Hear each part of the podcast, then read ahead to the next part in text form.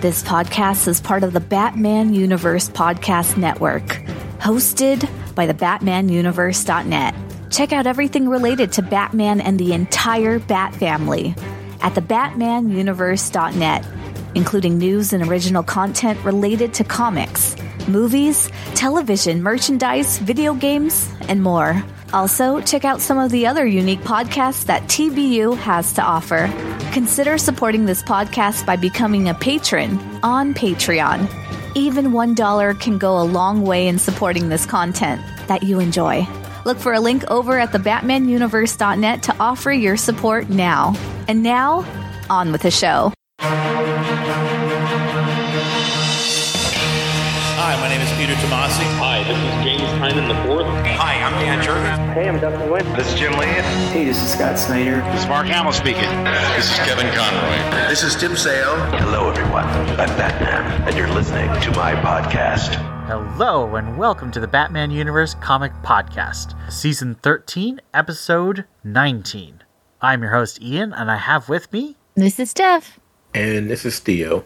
And today we're going to have our first all Fear State all the time episode. Um, not a whole lot of news coming out uh, because probably we're going to have a bunch of news dropping at the end of this week. So, possibly the very day that you listen to this podcast with the first day of DC Fandom. So, we'll definitely be uh, paying attention to Fandom. Uh, they didn't do a lot of comic announcements last time, but they did do some fun behind the scenes comics panels uh, last year with Fandom, so I'm hoping for at least that.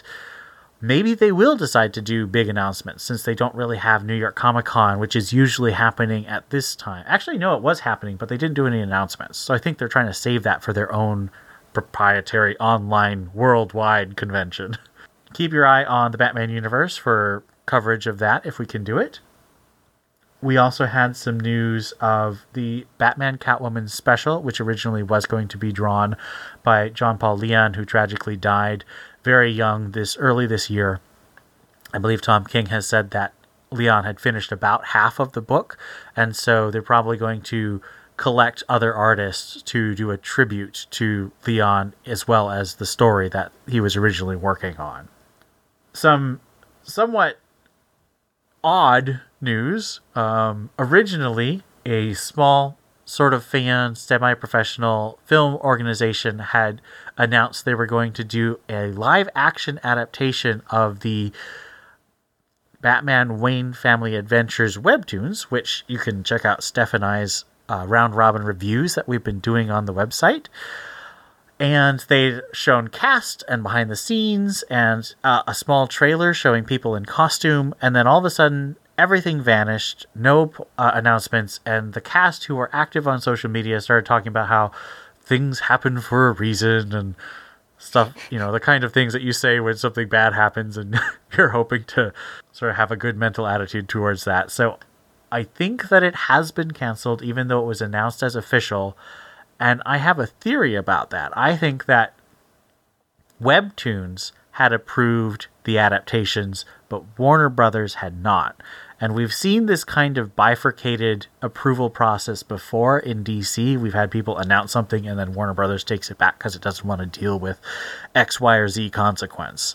But I am kind of disappointed. They did have some pretty cool cast members, especially I think the cast uh, for Cassandra Cain. She was like a martial artist, and some of the stuff of her practicing looked really cool. So I was, I thought that could have been really cool to see Cassandra Cain played by a martial artist. But as far as we can tell, it's either delayed for a significant period of time or it's canceled. The fact that it's completely vanished without an announcement after a fairly splashy announcement, I think that does indicate it's canceled. Although they seem to be trying to memory hole it, so we'll have to wait and see what that was. Any thoughts on any of our news this week? I was a little sad. I was glad that we'd finally get a live action Damian and then it disappeared. That's true. We we have not had a live action Damian yet. We've had several animated ones. Yes. But no live action. And it would have been the second live action Stephanie Brown, and technically the second live action Cassandra Cain. But anyone who tells me that Cassandra Cain in the Birds of Prey movie was no, she wasn't. She just was not no. Cassandra Cain. She was not in any way. Ah, uh, if if stop, don't, just. So it would have been the first live action Cassandra Cain. Yes, just All I'm not gonna, I'm not gonna be able to sleep tonight just thinking about that. All right. I I am, disappointed because I did not see the trailer, so I missed out on seeing the first appearance of. It I have to and- say it wasn't that impressive as a trailer.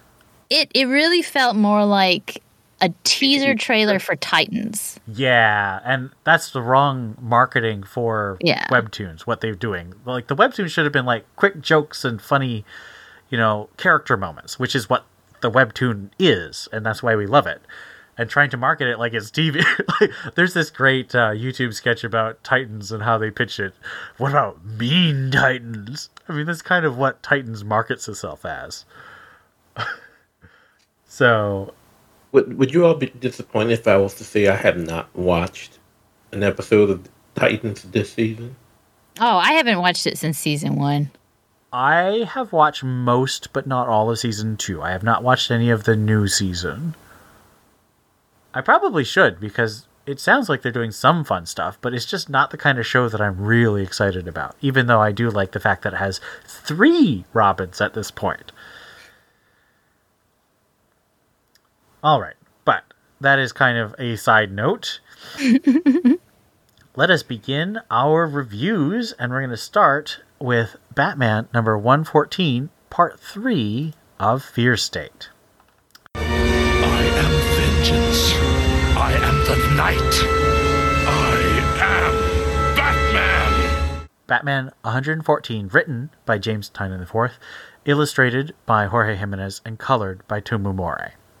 We begin down in Eden, Poison Ivy's subterranean lair. Miracle Molly tinkers with some technology while she listens to the anti Oracle spread messages of fear. Molly barks in frustration, which catches Queen Ivy's attention. She sees that Molly is also mad at the people of Gotham, too. But Molly clarifies she's mad at the systems in place that manipulate the people of Gotham. She's mad at the parrots in the media, at Mayor Nakano and Simon Saint.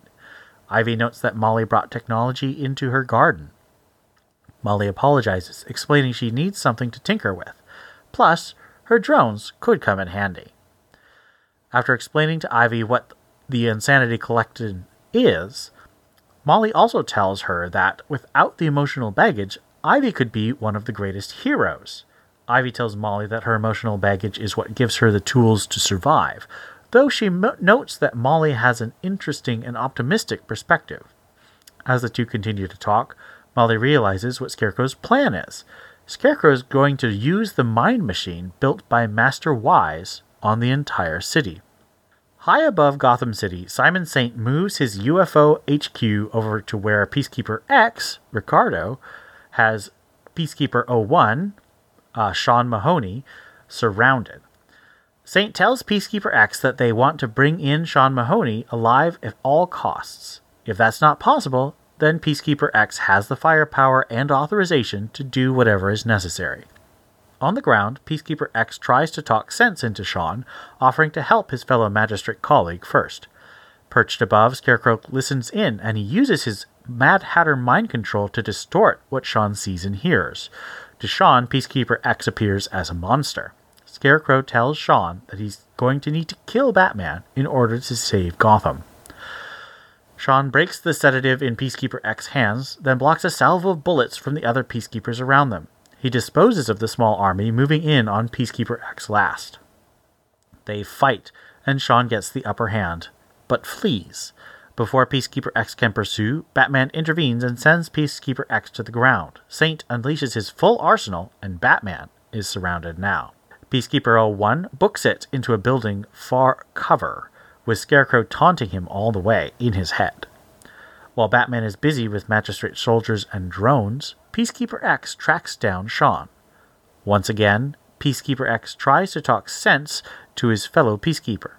This time, Sean responds with some grenades, which force Peacekeeper X to use heavy artillery that rips a hole through the entire building. The two Peacekeepers continue to battle brutally, with Scarecrow egging Sean on. Scarecrow finally pushes Sean to do what he must, and Sean beats Peacekeeper X to death. Simon Saint, beside himself, can't allow any of the technology to fall into Batman's hands now that X is gone. He orders that all of his drones and techs, including Peacekeeper X's suit, self destruct. As Batman escapes the huge explosion in Gotham City, he's greeted by Miracle Molly. She knows exactly what Scarecrow is going to do, and she offers to help Batman stop him. So, we're at the halfway point of the Fear State event, and our first question will be What do you think that the ultimate climax will be for Fear State? Oh. Well, I kind of. I think if Tynion was sticking around, I'd have hope that maybe things didn't go so well and we'd have more to work through because I think that would add a little more. Since Fear State's been, since uh, Future State's been taken away, it might be cool to have Fear State last a little longer. So it would be kind of cool if they failed and everyone in town went nuts. But, um, there'll probably be some satisfactory, non-satisfactory, happy ending conclusion, and they'll stop Simon Saint, or no, Scarecrow, from doing whatever it is he's going to do. Well, we do know that Batman's going to leave Gotham at the end of this story. So, can you think of any way that this confrontation could motivate him to leave the city that he's given up everything to protect? Well, I guess it could be that he doesn't save the city. That between Ghostmaker and Robin and New Batman and New Batman and everyone else managed to fix the issue, and then Batman somehow is MIA through it and realizes that he city doesn't need him, or maybe he does something. maybe he kills Scarecrow, and so he goes on a soul searching journey to figure out who am I. Scarecrow. I know he's not gonna kill Scarecrow. Maybe he'll kill Simon Saint. He's not gonna kill anybody. He's Batman. Well, that's why he might leave, or maybe he's going on his honeymoon. Yeah, good luck with that one. You obviously didn't. You obviously didn't read Ian's last article on. Yep, my articles make it very clear that DC is a jerk and is No, never going to let I them know. get married. That's why they're in the comics together so much lately, and I feel that's not cool. It's like I don't want them in the in the, or in the show in the movies. I don't want them in the movies. I want them in the comics. I I see either one or two things happening. I see one kind of what Steph mentioned, you know, the family is there, they they're able to hold things down and and Bruce takes leave to find himself. Or I see Bruce saving the city as he always does, but this time the reaction is, you know, not what we've seen before, and Oh. it's it's more more against him than anything. You know, especially since we know that Nakano's still going to be around, and from that he- he may say, you know what, screw it, deuces, and take leave. So either one or two is what I could possibly see happen. I don't think it's going to be a situation where he fails. I think it's going to be a situation where either the family chips in and, and he sees that, you know, the family can hold things down in Gotham, or he does Batman things. And after he does his Batman things, the city still rejects him. And he's like, well, screw it. What if, here's a suggestion, what if Batman succeeds, but the machine erases the memory of everybody that he succeeded? So that they know something happened, but then Nakano and maybe even Simon Saint claims credit for it, and Batman's like, I can't win. I think Isn't that kind of sort of what I said? Well, but like I'm saying specifically, the a key part is that the machine erases people's memories of what Batman did. what if the machine erases Batman's trauma and he's like, I don't want to be Batman anymore. That would be really extreme. I think that would be really interesting, but that would be really extreme. That's kind of like not really the opposite, but kind of the opposite of the happy pill urban legends. I mean, it's what they already did in Super Heavy, so that's also why I kind of don't That's think true. they'll do That's true. And and do we know that? I mean, I, I know that the the issue is, and we're we're all going to be at a loss until DC decides it's a good enough time to announce who's going to be replacing Williamson because he's only on for this four issue arc, right? So far, it's possible that he's going to be on longer, but I would doubt it. Yeah, just he's got so much right now. Yeah. He's he's, he's writing everything in the Bible. but I mean, I don't even know how long this thing is going to last. Batman leaving Gotham, at some point he has to come back, and you know, if if Batman is going monthly for this uh, for this four issue arc, which I believe it is, you know, that's enough time for a sort of a story that will allow him to make his way back. I, I don't know. I just think there's a whole lot of stuff being left on the table. I think Tynion leaving wasn't as planned as it sounds. It, I mean, when we when we were reading Warzone, I mean, we were we were supposed to have this story with Bane and the Joker. We were supposed to have this story with uh, Queen Ivy, and it seems we're not getting any of that. You know what I'm saying? We were supposed to get a, another No Man's Land with her tearing the city down from below, and it doesn't. It seems like all we're getting now is just the threat. Now, again, we still have two issues, but I just don't know. It's just so much seems incomplete. Yeah, I um, I don't know. There's a lot we can speculate about, but we have so few actual hard pieces of information that I don't want to put too much hope or weight on them. I just kind of thought it would be fun to speculate since we do have more information now. Does it bother you that Batman seems to be a bit of a backseat character in this issue? No, because I think stories where your titular character is just always there, like, I get bored with that. And there's only so much from their point of view you can get. And it doesn't help flesh out other characters and I liked seeing other people without Batman around. I liked seeing the fight without Batman for about half of it. I like seeing the tension between the peacekeepers without Batman around. I liked seeing Ivy smiling, probably because there's no X chromosomes around. um, I I thought that was okay because it's his book, and but that doesn't mean he has to carry it. The writer has to carry it, and I think he's doing a pretty good job. I think that's part of the reason why I enjoyed that first Arkham Detective as much as I did, because even though it was a Batman book, it was a Bruce Wayne story, and you know it's it's okay to have not have Batman not be front and center mm-hmm. all the time as long as the story remains interesting. Because let me let me tell you, between the Secret Files and this issue here, I am really starting to like Miracle Molly.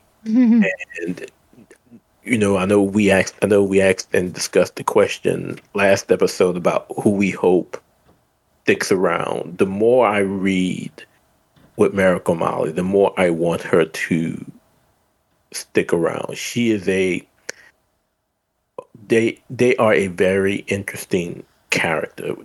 Does she prefer herself as I think she calls herself a she. I could be wrong, but I don't. I think it was the kid she was with. I know the kid. I know the kid was. Yeah, the kid was. But I couldn't remember if she was. But I I really enjoyed that character, and yeah, I think she would be a great addition to the Batman mythos moving forward. But yeah, to answer your question, no, I don't have an issue with Batman not being front and center because the story's still good. Mm-hmm. I would agree that the story is still good, and he's doing a really good job of getting you connected to the characters. Um, side note, I, I did read through all of Once and Future this week, and uh, Dan Mora is amazing. Connected to his, You were just reading Once and Future? yeah, so- What's that? it's a modern King Arthur slash zombie apocalypse story Oh, gosh. Yeah, drawn by Dan Mora. you gotta read it. I gotta read it.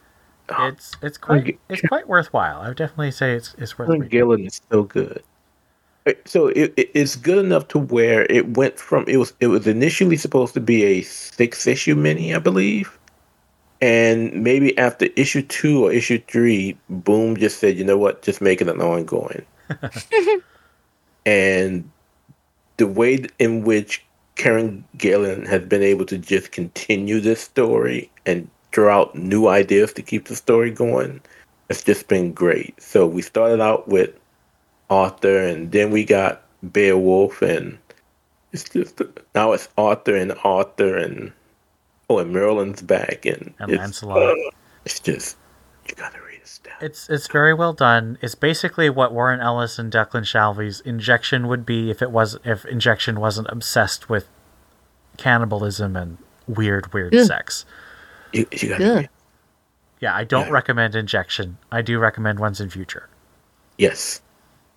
And thank you for uh, listening in to the Once and Future podcast. oh, this is gonna be so bad. All right. So, last question: Where do you think Sean Mahoney is going to end up? Is he going to survive Fear State? I don't know how he can. He's missing so much of his body. I mean, Two Face is also missing large chunks of his body. That's true. Oh gosh. Um, I hope not. If he does, he's gonna be in Blackgate or Arkham when it rebuilds. This, he's poor man. He's.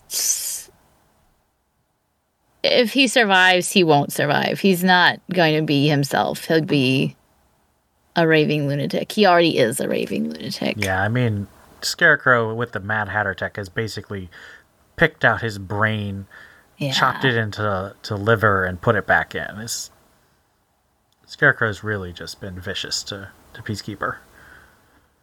no, I don't. I don't think he survives. I think at some point, um, Scarecrow will have his use of him, and once that's all said and done, he will relieve him of his misery. And I, again, this is just further proof that we're no longer on track for fierce for future state, and you know I'm okay with that because it's been a good story. But I don't. I just I don't see how Mahoney survives this because this is the Mahoney we're looking at is not the Mahoney we saw in Fierce State under any Yeah. circumstance, and I just don't see him coming back from this from this unless, and this is a strong unless, um, they're able to get that my machine configured to somehow fix him in some type of way. But I just Maybe.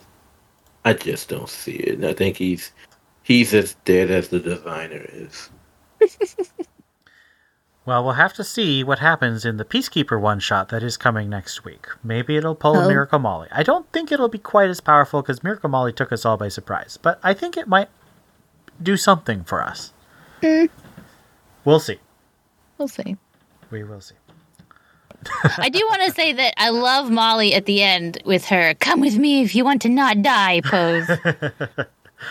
oh man, Tynion just loves. I mean, it's such an appropriate cyberpunky thing with the Terminator reference. I'm wondering if he's going to throw any um, Matrix references soon. I mean, technically, we did a Matrix thing where Ghostmaker and Batman, you know, went into Batman's memories. So True. True. this is a real cool cyberpunk Batman. I think it's nice. I think it's a fun change of flavor. Plus, of course, you know, Jorge Jimenez just makes it look amazing as usual. oh, for sure.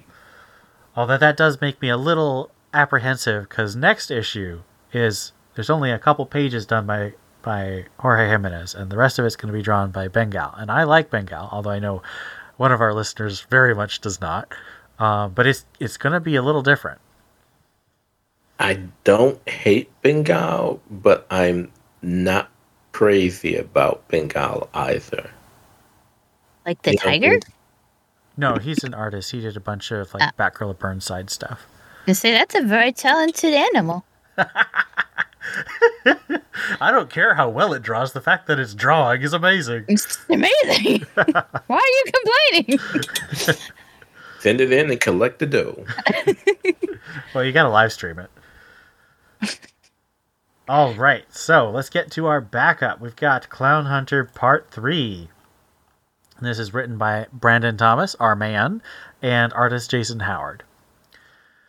Clown Hunter battles against the Joker monster seen in the last few issues. As he overtakes it, two voices call out to him to grab their hand. One of the voices is unknown, but the other is Scarecrow, trying to lure Clown Hunter into a deeper state of fear.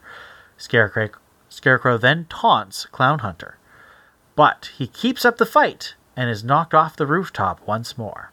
At first, he's persistent in his desire to be alone as he falls. Suddenly, he wakes up and realizes he's been so wrong to go alone and reaches out with his hand. Tim Drake, calling himself Red Robin, catches Clown Hunter, saving him from hitting the pavement. Actually, is that right? Does he call himself Red Robin in this one? Yes, yes, he did. Okay. I think. Well, it's either this or Outsiders. Reading them all No, he does. Okay. He doesn't both. Oh, good. I think they He just doesn't have the double something. R because whatever. Well, because the double R looks weird. I say this as someone who proudly has a Tim Drake with the double R action figure on my bookshelf next to my comics, next to Steph, where he belongs. But the double R is awkward. Yeah, it's, it's just awkward. So, I mean, R can stand for Red Robin because it's the same letter. You don't need to do it twice. Are you gonna finish the summary or is that? No, that was it. Oh, because that's not how it ends. it isn't? He ends up invited into the Batcave and gets his Bat Bat confiscated. Okay, Sort this of. is not my fault. This is what the summary But then said. they work together, and Bao is a proud member of the Bat family now. Happy in the end. Okay. Wait, what? Well, I mean, that's my interpretation of the ending. He's allowed to be at the Bat computer. Yes, Tim Drake does uh, take Clown Hunter to the Batcave, and he invites him to join him, which leads me to my question, which is, where does Clown Hunter fit best in the different character combinations we've seen? We've seen him paired with Batman. We've seen him paired with Leslie Tompkins. We've seen him paired with Jason, Red Hood, and we've seen him now paired with Tim, Red Robin. Who do you think offers the best way forward for Clown Hunter's character? Probably Jason or Damian, I think, because Damian was I not on the list. yes, he is, because I put him there. Um, He's fine. It's rebellion then. He's got to come home sometime, and when he does, he might have a new protege to work with. But what I'm saying is that both those characters have, uh, I think, the most trauma and would be able to to relate to Bao the most. I think, other than Batman, but Batman has so many children now. He's he's just doesn't have time. so that would be if you're going for um, relatability. I think those those ones. But if you're going for compatibility, then maybe an opposites attract kind of thing would work. So Tim or I don't know, Steph. I think that would be interesting. Um, I think it's clear that the current thing is to push him with Tim, but they've pushed him with Red Hood and um, Batman in the past too, and Leslie too. And I, just think, those all worked. I mean, yeah, I think they have all worked because the stories have generally. Well, okay. Not uh, uh, not the Leslie thing. that- Um, Well, it's, that didn't really count. I say it counts because the annual is awesome. it doesn't. But she's not a She's not really Batman. vigilante. But I, I personally think that Bao needs to find a life outside of being a vigilante because vigilante is connected with such darkness for him. That's true. it- as long as it's not Leslie, Leslie will spend an entire issue threatening him and saying you don't need to do this and no and psycho bobble stuff to say bow you need to give it up don't be like uh, that guy no what does she know? What do you think, Theo? Who who should who should he be with? Uh, it, it, it easily it's it's either Jason or Damian. I, I'm I, outnumbered honestly, on this podcast. I honestly think so. I honestly think the one that might be best would be Jason because you know Jason has lived the life of a killer in the same sense that Bao is, and has been able to get over that somewhat. Whereas Damian was just Stone Cold Assassin, and those two together might do a lot more damage than we may want to see in a in a comic book these days. That's not for mature audiences. So I think that Bao needs a father figure, and I think Jason fills that really well. I think, yeah, yeah. You know, and, and again, his experiences allow him to relate better. Mhm. You know, you know, you don't want to do this. I've done it. I've taken lives too before Bruce brought me back in. Mhm. You know, so that would be that would be my first choice. But hell, I could I could see him and Damian just ramshacking ramshacking Gotham and sending everybody into their homes scared of those two. Bao and Tim would technically be around the same age, right? Yeah. Yeah. About 16, 17. I could see Bao getting enough of Tim and pulling a Damian and trying to kill him. Are you sure you're not just projecting? Yeah, I yeah.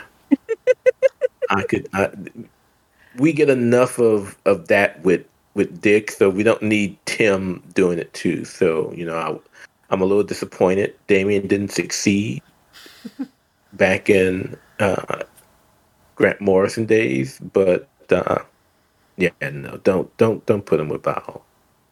He have enough issues going on anyway, and I'm gonna just leave it at that. We have a whole podcast dedicated to Tim, you know? Uh, no, Rob would never invite me on. Okay. So let us give this issue a rating out of five bloody peacekeepers. Um, hmm.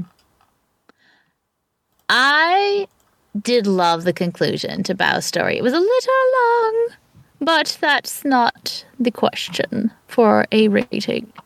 Um, and gosh, I just really was drawn into the tension between the peacekeepers, and I actually was super sad when Ricardo got face smushed. Oh, he was so cute. I mean, I'm sure he had character. It was a deep burst. he was so cute. Um, and he was kind of cool, even though he was a baddie. Golly. I feel like we're always giving these three and a half, so I feel like I want to give more, but I guess there wasn't a lot of meat in this one. It was just a very well dressed vegetable. Can I say that? A well dressed vegetable, eh? it wasn't tons of meat, but it was a well dressed vegetable. So three and a half. Three and a half bloody peacekeepers for this well dressed vegetable. I am going to give it a slight uptick. I don't think it was a four, but mm-hmm. it was just a little bit more than a three and a half. And I probably, I probably down ticked it from a four because I was not crazy about the Clown Hunter story. You know, I, I, so for me, I would say three seven five. I'm going to say 3 5 as well. I think this was above average. I did really like both. Uh, well, I like the, the, the main story a lot. And I think it was a nice conclusion, although I do think that it was definitely better as like a one part story. So that gives us an average of 3.56 and a mode of 3.5 because Scott also gave it a 3.5 over on the website. And I would like to thank Scott for writing the summary of this issue that we used. So thank you to our reviewer. Whether you are a first time TBU Comics podcast listener, a 13 year veteran, or anything in between. We'd love to hear what you think about this episode or any of the comics we discussed. Send emails to tbu at thebatmanuniverse.net. Join our Discord server linked at thebatmanuniverse.net. Send us a tweet at tbu underscore comics. Or, if you're a patron, leave us a comment on our Patreon page. We'd also love it if you left us a review on iTunes. We'd love to read your comments on the next episode of the Batman Universe Comics Podcast. Batman may claim he works alone, but we know that he needs the Bat Family. Join the TBU Bat Family and let us know what you think. So, we're back and we're going to talk about all of the tie in issues of Fear State to this point. And we're going to ask some questions about how they fit in to the Fear State narrative.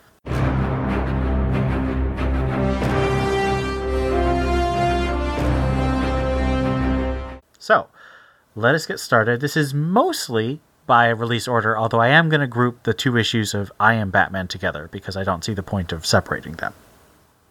So, I Am Batman issues 1 and 2. These issues see um, Jace Fox continuing his mission as Batman, fighting street level crime as uh, violence just escalates all over the city. We see the vigilante slash villain um, anti hero anarchy being gunned down in cold blood. We see Commissioner Montoya struggling to keep order in her own forces, who are fighting with each other over the victims and the perpetrators of this violence. And we see Jace declaring himself to be Batman several times while punching people. So, what do we think about these first two official issues? Although I, I still don't understand why we had 0, 1, 2. I, I don't understand we just had 1, 2, 3.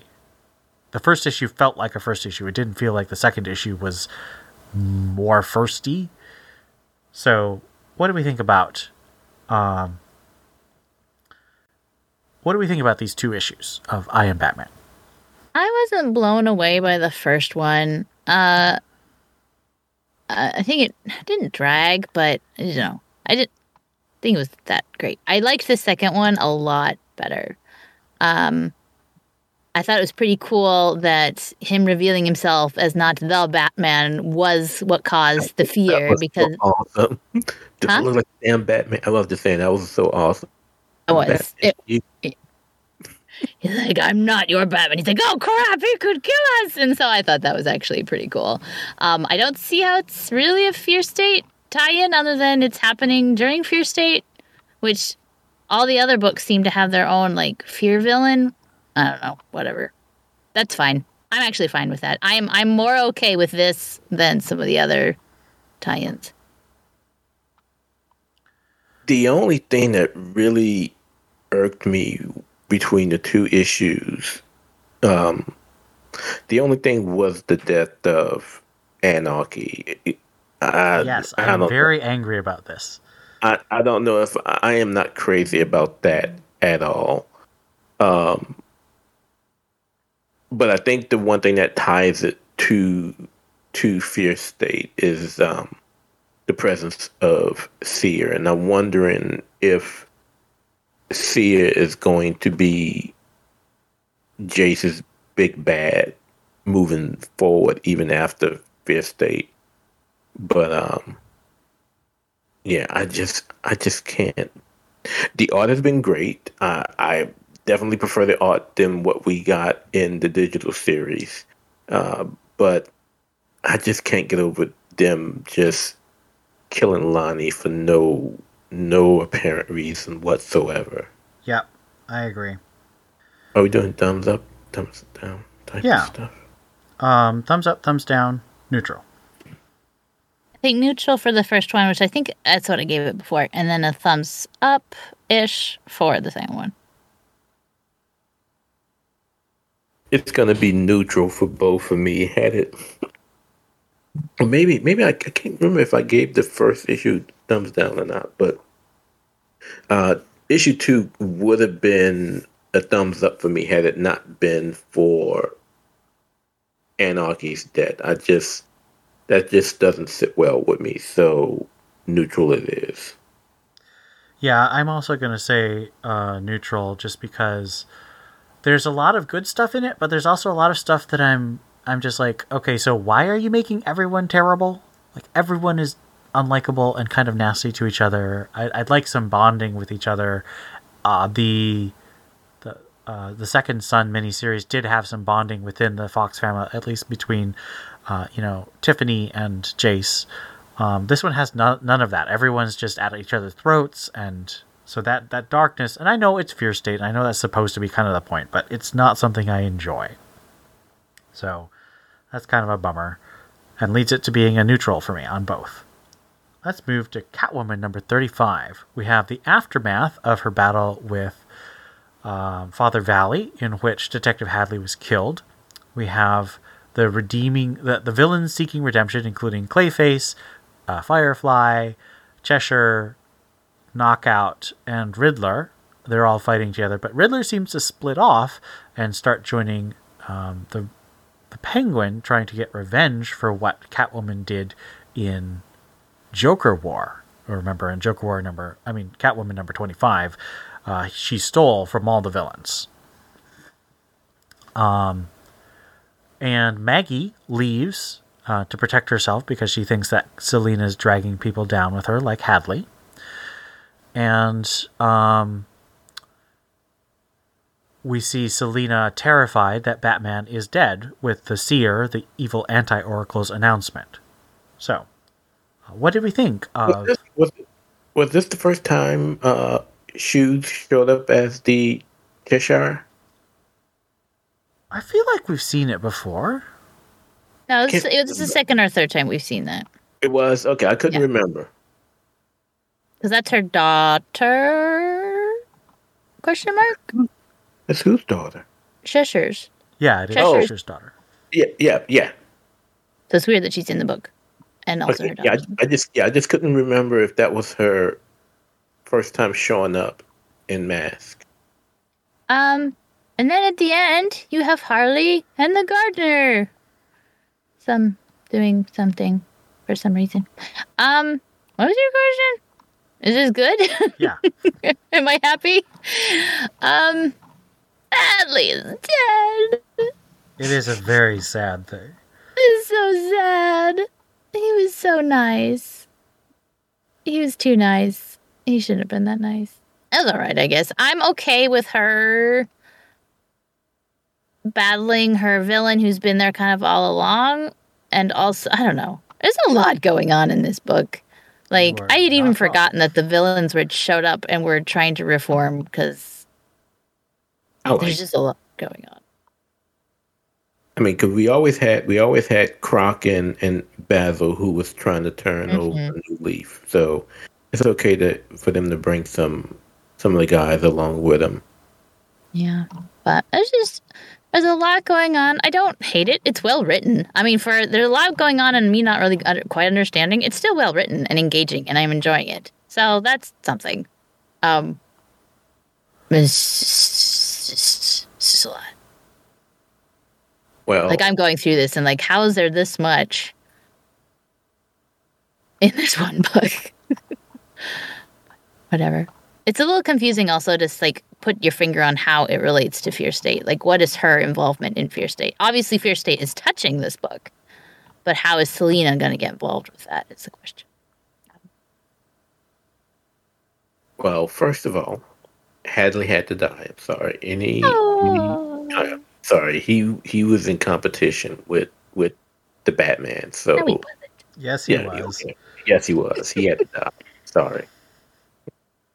And anyone who wants to at me at that, come at me. But, At. yeah. At TBU Theo on Twitter. at Batman underscore for life at me.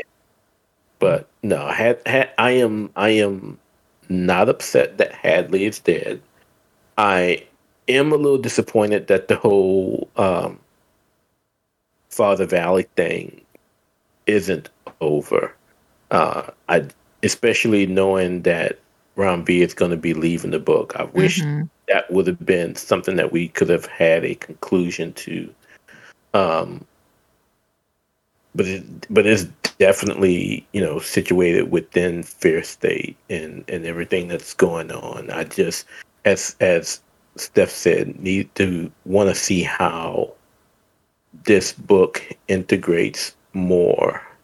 You know, it, it's gonna it's gonna need to be more than an issue of of Bruce showing up to save Selina and then leaving.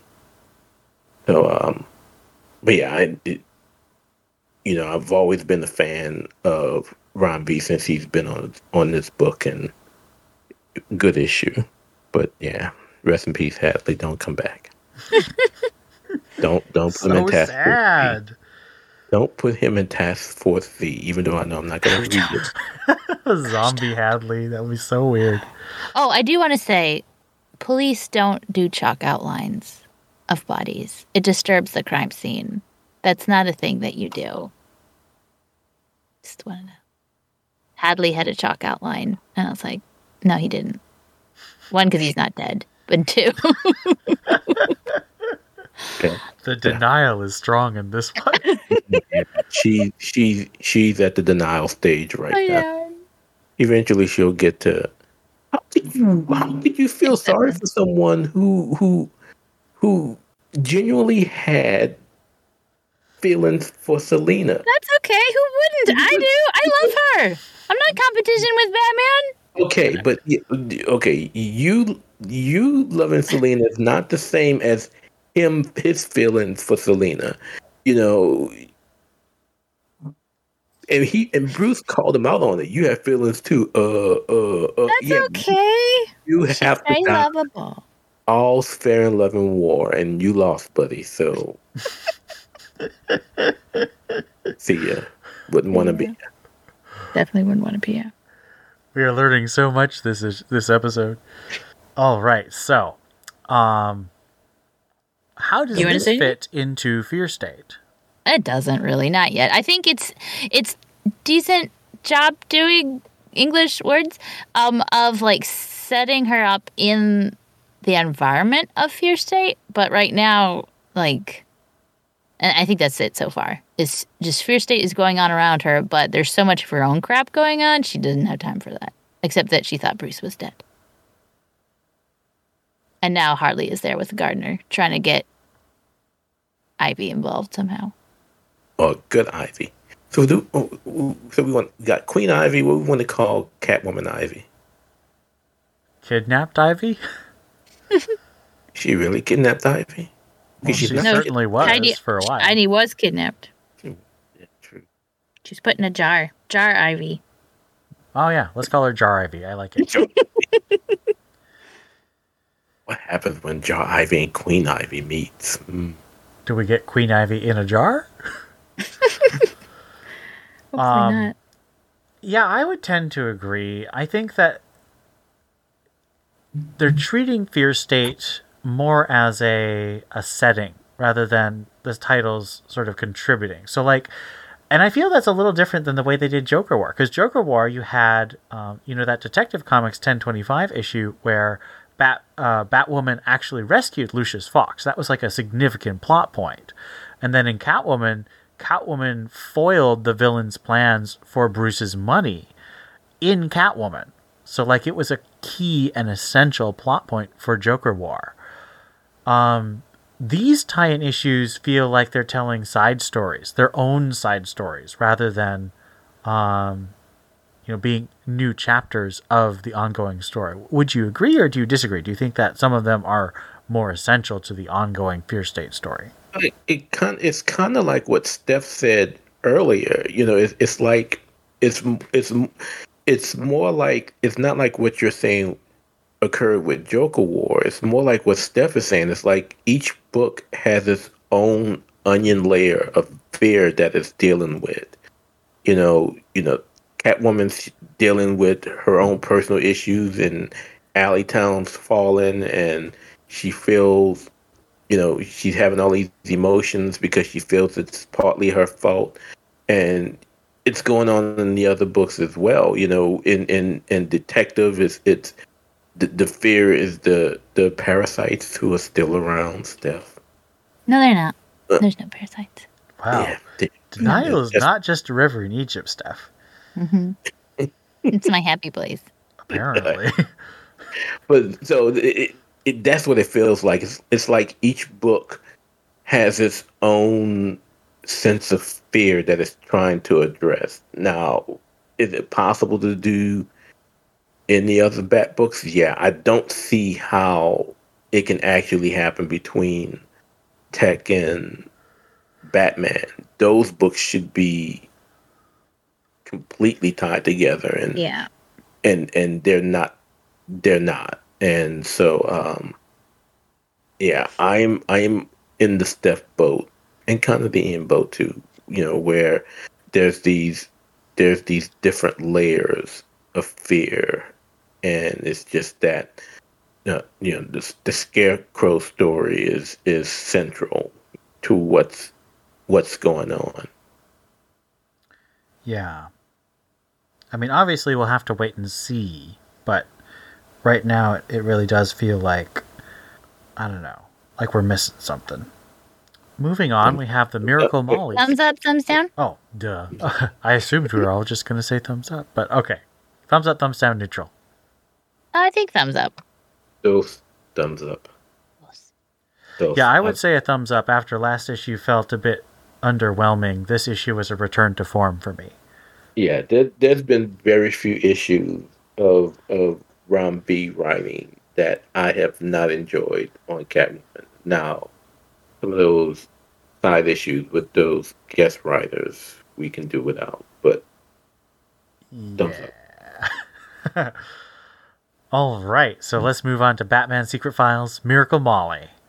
Uh, we talked a little bit about how we love this issue last um, time, but let's give a quick summary. It's basically Batman Returns, Selina Kyle's story, uh, except that instead of becoming Catwoman, Mary becomes Miracle Molly, a cyberpunk uh, transhuman uh, vigilante who works for an insanity collective. Um, she has, she's in a marriage which is her husband seems to truly care about her, but he also doesn't seem to know her struggles, and his family is very cruel to her. Uh, her boss is an incredibly slimy and creepy, manipulative jerk who refuses her insight, and when she tries to push past him, he threatens her and she accidentally kills him, leading to her fleeing to the Insanity Collective, erasing her memory, and becoming Miracle Molly. And it ends with her robbing her former family, and her husband sees her and knows who she is, and she doesn't know who he is, and she leaves because she doesn't know anymore. Um, I mean, this was just a, a deeply moving story. It had very unique art by Dani, and um, it's not an art I'd want to see on every comic, but it really worked for this one. That the emotions really flowed through the more abstract spaces. Yeah, definitely. Um, it was a little deceiving with that cover.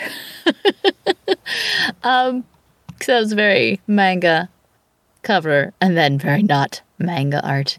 Um, and actually, the art did put me off at first, but you are so right. It really reflected the emotion of the story, and it really pulled me in. And by the end, I was kind of sad it was over. Um, yeah, this was definitely a very, very good comic. Worth this is, I think Molly's story would be worth the entire stupid Fear State thing. Even if I decided I hated the rest of Fear State, Molly's creation, I think I'm agreeing with Theo, is is becoming more and more worth everything. And I think that all of us have been pretty positive on Fear State. We're definitely not negative on it right now. No, no, no, no, not at all. So that that does say that it really this is a standout for mm-hmm. Well, it's, it's like I said earlier. The, the the more I read about Molly, the more I like the character, and and this was the hook, you know that that first got to me upon upon reading more about her. You know, I know she appeared in some of the earlier issues of Batman leading into Fear State, but this issue was just wow. And it's interesting that Ian called it a Batman Returns lookalike because I did not really see it that way until he mentioned it, but I really do see it now. I really do see it now. But um, yeah, I, I I'm I definitely dug this this story. If you haven't read it yet, you you're missing out. obviously since this is mostly a flashback. Actually, this is all a flashback. None of this actually takes place after the Fear State starts.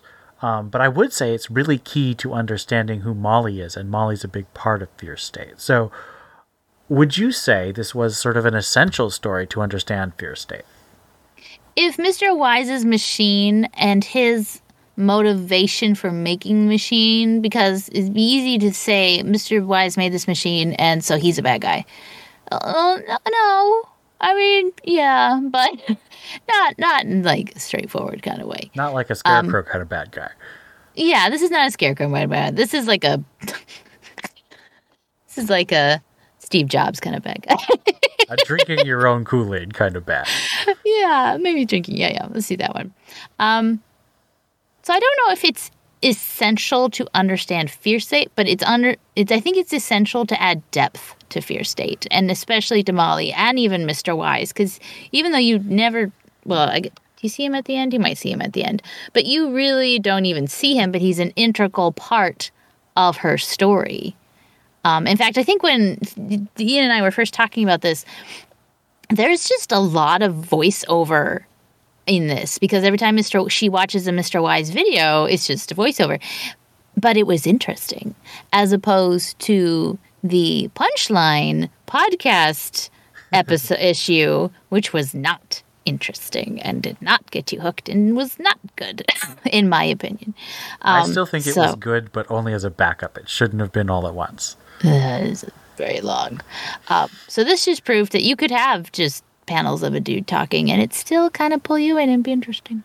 I think it's because of the the really strong work that Tynion and Dani did in Yeah. pulling you into Mary slash Molly's mind, like her emotions. You felt for her. You even when you didn't necessarily agree with her, you really feel her pain and her her aspirations and her sense of being trapped. Like all that stuff and then Mr. Wise his his videos give her a, a way out and that is really emotionally effective. Um, so I I would say that this is I don't know, I'd say this is kind of an essential Batman raid. It is not so far tied into Fear State yet, but it might be depending on how the Unsanity Collective figures in the finale. Um, I would definitely put this up next to Batman Annual number five, the Clown Hunter story, um, as one of the best things Tynion's done during this Batman run. Theo, what do you think? Ditto. All right, so I think we're all going to do this, but thumbs up, thumbs down, or neutral? Thumbs And- up. And all the thumbs toes. up. All the thumbs up. And both toes. Both toes. All right, so uh, Nightwing Cool. number 84. Uh, Nightwing is fighting in Blüdhaven and moves to Gotham, is ambushed. Batman comes to team up with him and says that he wouldn't let his son be uh, taken out by an ambush. And Barbara in the clock tower uh, reveals that she is going to become Batgirl to fight the Anti Oracle. What do you think of this issue? Well, the heart dude isn't even in this issue, right? So they were like doing the whole thing with the heart dude, the heart removal dude, and now I thought that would be his fear state, but it's totally not. Whatever. I think it's silly to have Batman in all these books. Like Batman is showing up a lot, and it's like he's very busy. and this is all the same event. Like you could bullcrap your way through it and say, "Oh no, it's just just his last week or whatever," but this is all happening at the same time, and Batman is in a lot of places, and it's a little weird. It I like that Barbara's back, but it's a little weird since they've been fighting that for so long, and now she's like, "No, I'm Batgirl again." Like what? I. It wasn't bad. I'm compl- It sounds like I'm complaining. I'm not really. It was. It was fine. I am still trying to get used to the new Batgirl suit, so give me some issues to get my grasp of that. But um It looks a little wrinkly in this issue in this art I style. think, I think that that was the actual design that it wasn't supposed to be form fitting. I think that's what I remember reading. I think I'm looking at her cape though. Like her arms look super wrinkly, but I think that's her cape resting on her arms. Yeah, I, I, be- I believe the costume itself was supposed to be more loose fitting than the rest of the family compared to the rest of the family. Um, but yeah, it was kind of weird that Heartless wasn't involved in this story. It's an interesting point from what Steph is saying with regards to Batman showing up all over the place. Again, it it, it messes with the continuity of things, trying to figure out where in the timeline we are with everything. Um, but it's always good to see, you know, Batman and Robin team up again. But I will tell you, I did get a little teary eyed when when Bruce said I was gonna wasn't gonna let one of my sons die. Oh. That was that was quite touching. I would agree that the Batman and Nightwing team up was well done. I did not like the Batgirl suiting up scene. Um, it felt very awkward, and I simply don't buy it because I don't. I don't think Taylor is selling me on what Barbara's plan is. It also doesn't help that I have personal issues with Robbi Rodriguez as a person, but I normally like his art. In this issue, I really didn't like his art, and maybe it's the contrast with Bruno Redondo. I really have loved Bruno Redondo's art, and this is different. I, I can see why they picked Rodriguez because there is a similarity, but it just feels less in control. The wrinkliness of the suit, I think, is actually a proportional issue. I don't think that Rodriguez did a good job of the proportions on Barbara's body, making it look ill fitting, almost like a Frankenstein body. Her head looks a little small in that neck part of the cowl. Yeah, it just, um, there, there was just some funkiness on the art that didn't work for me. So we've already kind of mentioned that we don't quite know where this fits on the timeline because, of course, Batman shows up, and you know Batman's also going around fighting with Nakano and the parasites and Detective, and he's fighting with Peacekeepers, the Peacekeepers Magistrate. and Batman. So, how is he showing up to fight with Nightwing? Eh, it happens somehow. It does. Would you say this is essential to Fear State? Oh no. I mean, unless Batgirl does something crazy in all the books, or at least some of the major books, no. Like, Nightwing's just showing up to help out, and so far, he's needed help. so, I don't know. It doesn't seem that essential, especially if he's not going to show up or have an effect anywhere else. Unless we want to call this the Batgirl book and Nightwing. The Batgirl book and Nightwing. Yeah, it's, it's not essential. Uh, I mean, it's it's. It seems like it's almost something that we may be saying about all of these issues, Yeah. whether or not they're they're essential or not. You know, it, and it's probably due to the fact that again, there is very little mention of what Scarecrow is doing. So, you know, of course, we, we have Seer and I Am Batman, but of course, Seer is not known as Seer. Here, it's, it's been anti Oracle, right? Mm-hmm. So, things are still just a little bit disjointed. And because of that, it, some of these stories just don't seem to be as important as a tie-in typically should be. Yeah, I'd agree. So let's give it a thumbs up, thumbs down, or neutral. I think neutral. N- neutral. Yeah, also a neutral for me. Harley Quinn, number seven. Uh, in this one, Harley is battling Hugo Strange as she has been for this run, and she's on a camping trip trying to get herself centered with the rest of her support group, but she's also thinking a lot about uh, Ivy, of course. Kevin confronts her about her absentness, even though she's the one who's supposed to be leading the support group. And as they're hiking, she falls off a cliff and tries to come to a point of realization where she acknowledges that Kevin was right. And then uh, Bella Garten, the gardener, rescues her with her vines and says that she has found poison ivy. This, of course, leads to the gardener and Harley Quinn teaming up, as we see in Catwoman. Now, I know that Theo could not. Um, this was the book that was not for Theo, so I will not ask Theo his his thoughts on it. Uh, but Steph, what did you think about this? I mean, it's again, it's a continuity issue. It's like we're we're in the same universe at the same time, and Harley is in like three places at one right right now. Well, no, I guess she's left Batman, and she's officially with the Insanity Collective in Ivy's garden, but she's also here for some reason, getting picked up by the gardener, who, whatever. so, I don't know. Har- Harley's been. I've liked the Harley book in and of itself, if this was just what Harley was doing, I don't think I'd have as much of a problem with it. It's definitely a more lighthearted book than the other books. Um, even though Strange is super creepy, but uh, because it's supposed to be a tie-in, it's just she, Harley makes as much sense as Batman being all these places, and that is a little. It is starting to take me out of the story a little bit, where they're literally connecting it, like you said right after this, Harley and Gardener go to Catwoman. So we're supposed to believe that this actually is all really interconnecting, but it can't. I don't know. It's silly. Yeah, I um I'm not too bothered per se, but I do feel like I mean they're literally outside of the city, so it's it's like a literal side quest of this story. I guess my question is we know that reintegrating Ivy, the two Ivies, Queen Ivy and Bottle Ivy, is going to happen. In what book do you think Ivy. it's going to happen? Jar Ivy. Jar Ivy. Oh, Jar Ivy.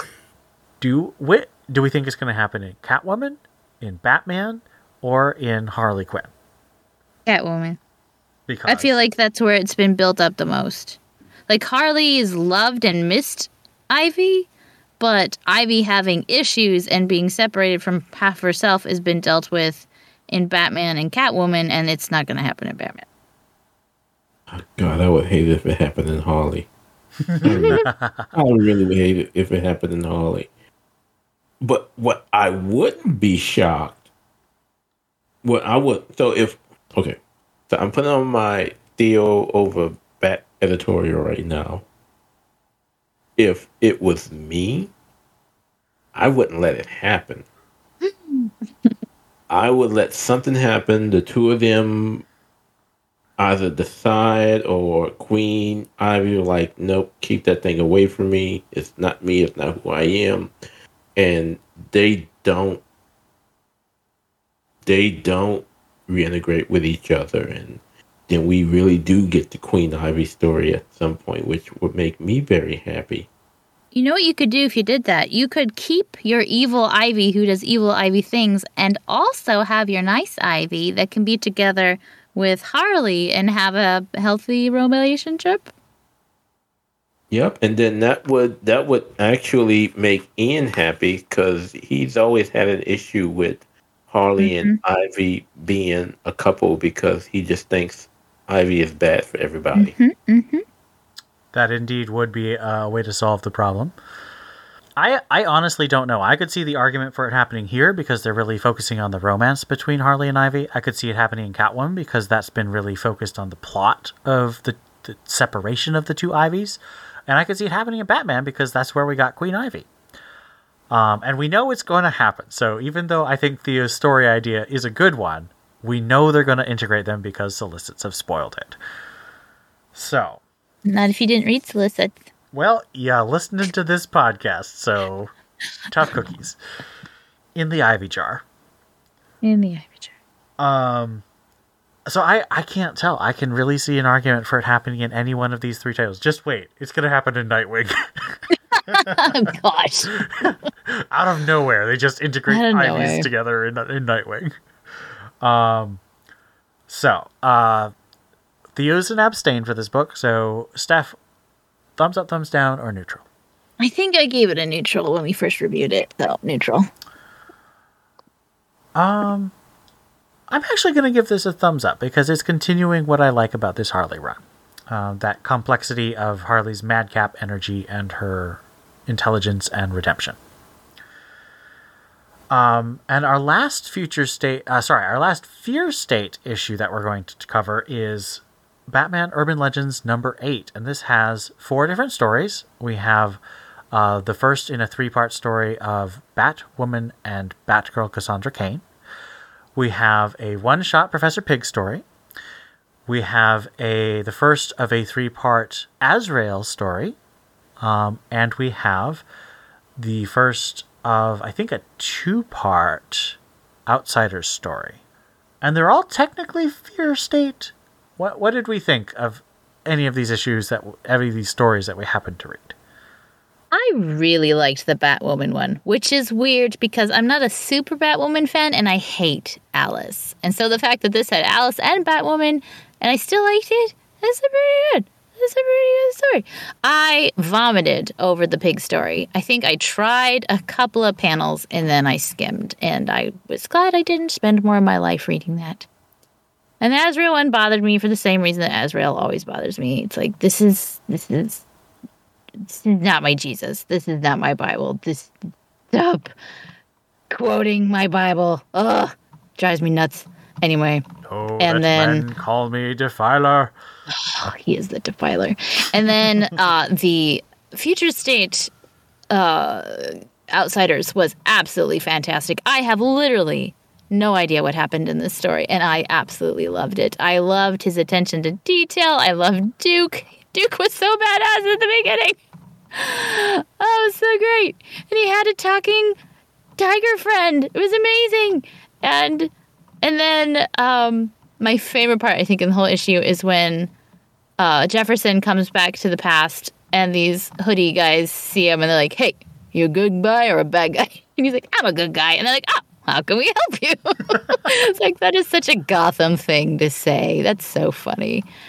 Um and then Tim shows up at the end for some reason. But I I really liked this issue. Except for a pig. Pig can go die in a fire. I wish Azrael can would. stay. He's just not my favorite. I like Azrael, but Theo, what'd you think? So I, I will agree with everything Steph said, but I will add that my only quirk with the Brandon Thomas story, and it wasn't that it was a bad story, it was a great story. But I don't know, I just think it was almost a bad take at I think it was just a bad take of trying to t- tie fear state and future state together. But oh god, I love this. I, I, like I said, Brandon Thomas is still my top person to take over Batman, and he just when Steph mentions that that that, that those few pages where he's talking with the guys on on the street and they're like, "Yo, man, what's going on? You you, you of the good guys?" The first thing that I thought about was the black and white story he did again with the kids from the hood, and they're just hanging out and like, "Yo, we we we help Batman. Yeah, we really help Batman." he just uh, he, he has such a great grasp on the on the characters that he writes and again, you are looking at the person formerly known as the worst Duke Thomas fan ever. The person who who wished death upon Duke, you know, who would who would want to see him written out of continuity if it, it could if it could happen. But you, you ever he- call him? Do you ever call him Dookie Thomas in your head? I've called him a whole lot worse. um, but this is a family friendly show. but I, I, he has made me a Duke Thomas fan, and I would assume that you know the second part of this will lead to the announced, unannounced, an uh, outsiders book that's supposed to be announced in November but God, just give give give Brandon Thomas all the Batman stuff. just give him all the Batman stuff. He is so I've been reading I've been reading so I um I backed one of his he, he did a Kickstarter to do a hardcover of his excellent series. And so I backed that. But while waiting for the book, I went ahead and I ordered a few of the digital copies, and oh my god, it's so good. DC, I will forgive you for all the stupid stuff that you all have done over the past few months, few years. If you give this man Batman, he he deserves to be the Batman writer. I think Keep the one out. thing we may have learned is that no matter how good you write Batman, if editorial is being a butt, they can't write good stories. So I'd almost rather have him stay on the fringe, writing these awesome stories where he might have a little more freedom than be pigeonholed in a main book. I don't know. Yeah, that's a that's a really good point. After all the You make a real good Tynion point. newsletters. Yes, so I have been reading your articles now, Oh. Ian. After making me feel so guilty, I took a little break, but I started to, and I'm like, oh my gosh, how do they, how does DC even put a comic book out? like they hog tie their writers, and then like now put out a an award winning hundred k story. It's like what? But you took all my my story ideas away. Can't write this. You can't write that. Break them up Can't Break have you. harshly. Yep, yep. You, you, you know what would have done it? You would have done it if you'd have turned Selina gay again. How about that? That would have did it.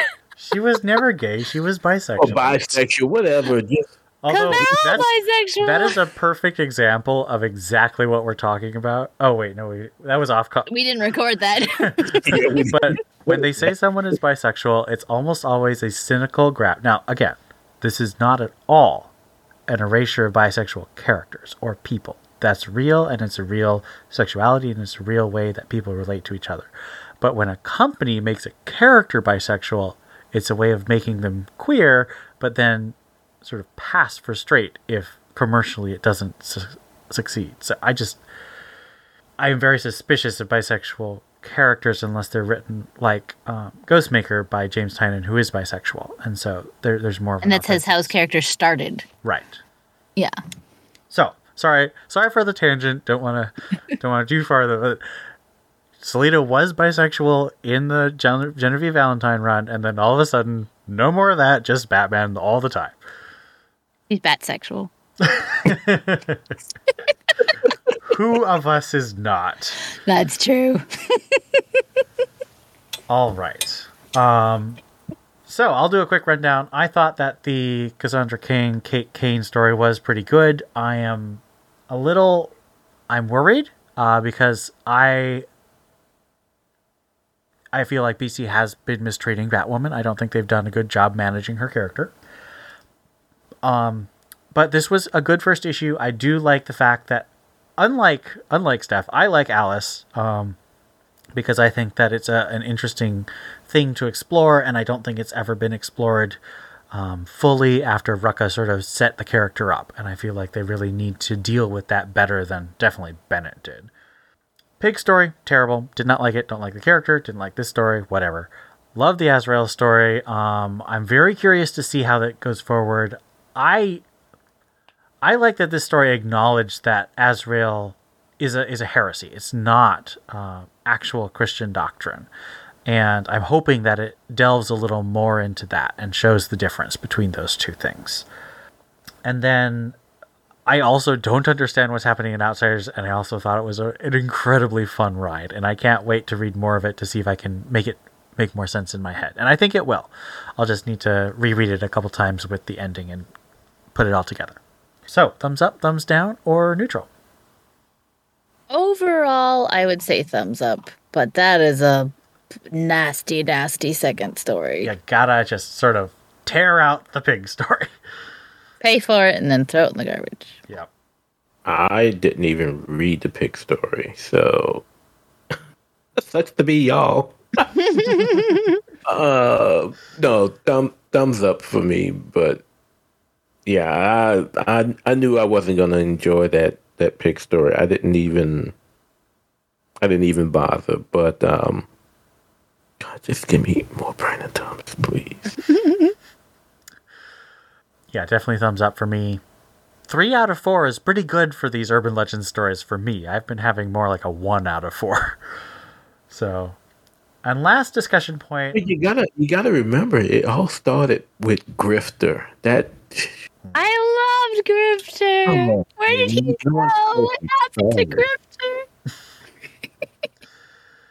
Terrible. I'm going to move on to a little discussion of Future State Gotham. The most recent issue is number six, but I sort of want to talk about the whole plot line, which is that we found out that uh, a lot of answers to questions. So, Arkham Knights, why were all the villains working with the Arkham Knight? Because she was using Hatter Tech. What was the point of the Hatter Tech in the Red Hood story? Well, Hatter was killed, and White Rabbit stole the tech and gave it to someone who has been using, who has been selling it to villains who have been using it in various circumstances during the future state. And I am just really kind of amused at the way they have integrated Hatter Tech into both Future State and Fear State. It's key to both of those plot lines, and I think they were meant to mirror each other. But I also think that it's clear that Fear State is not going to lead to Future State. We, No. we are not going to go to the Future State world at this point. It's, it's an alternate future. It's not what's happening now.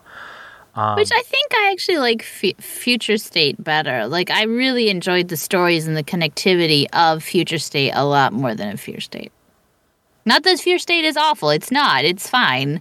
But I think I really liked a lot of the Future State stuff. But my only question, though, you, you know, is considering what we saw in Outsiders, where they specifically talk about Scarecrow's toxin and how Scarecrow's toxin and and and what happens with Jonah kind of help lead thing lead things into future state as well. So while I still believe that it's a different timeline, they're really trying to keep it together.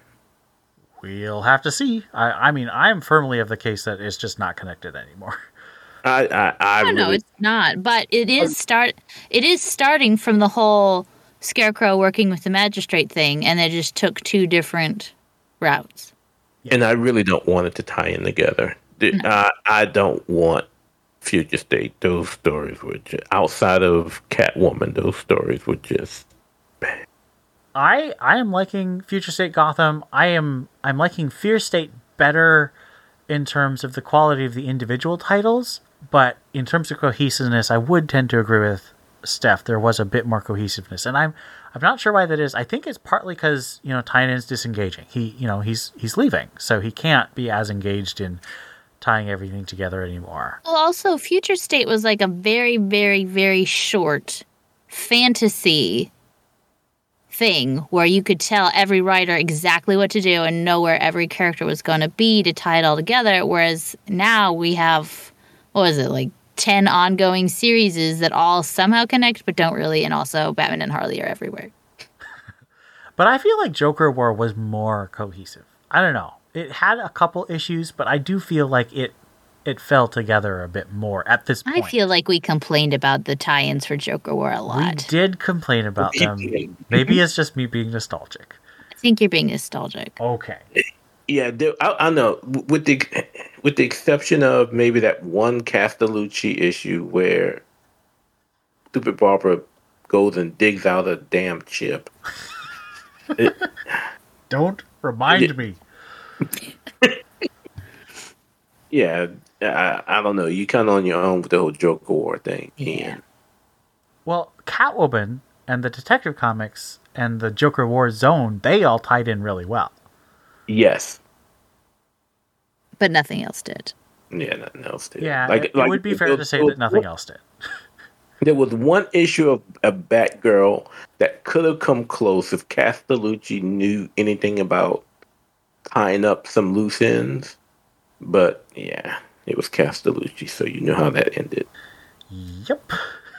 All right. So, uh, And this this future state Gotham had the best backup oh yes, it because had all the other backups have been horrid, and this one was a Jimenez Damian Bruce story, which was delightful. From what is it, Black and White number five? Yep, Yeah. I think it was number five. The, the, It was the- the same I as the call it Lee the, Weeks issue. Yeah, I call it the artist issue because that was the issue where all of the artists. Yeah. It was my favorite Right. issue of that that run. Oh yeah, easily.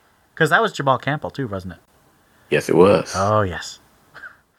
Okay, so I don't have any serious listener feedback this time, so if our listeners want to send us any, we'd be happy to read them next time. We have gone a little longer than I thought I would, but I'm glad we took this time because I really wanted to dig into futures uh, to Fear State, and I hope that this has given some clarity for our listeners who are curious but maybe not reading everything in Fear State. So I hope this gives us a little like a roadmap of what we're doing.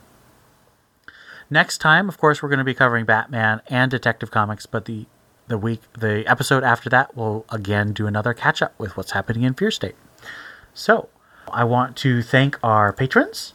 Um, we have a lot of affiliate links uh, where you can buy nerdy stuff like Lego and uh, Amazon and Comixology.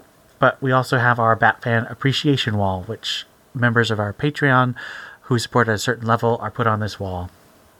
And so I'd like to thank Donald Townsend, Lisa Slack, Gerald Green, Ian Miller, Stanton's Grave, Captain America, Austin Davis, Brendan Roberts, Tim Garassi, Donovan Morgan Grant, Stephanie Mounts, Joshua Lappin-Bertoni, Ed Grouse, Hannah Garr, Mary Garrett, Johnny McCloskey, Cesar Diaz, Rob O, and Hank Bennett. Thank you all.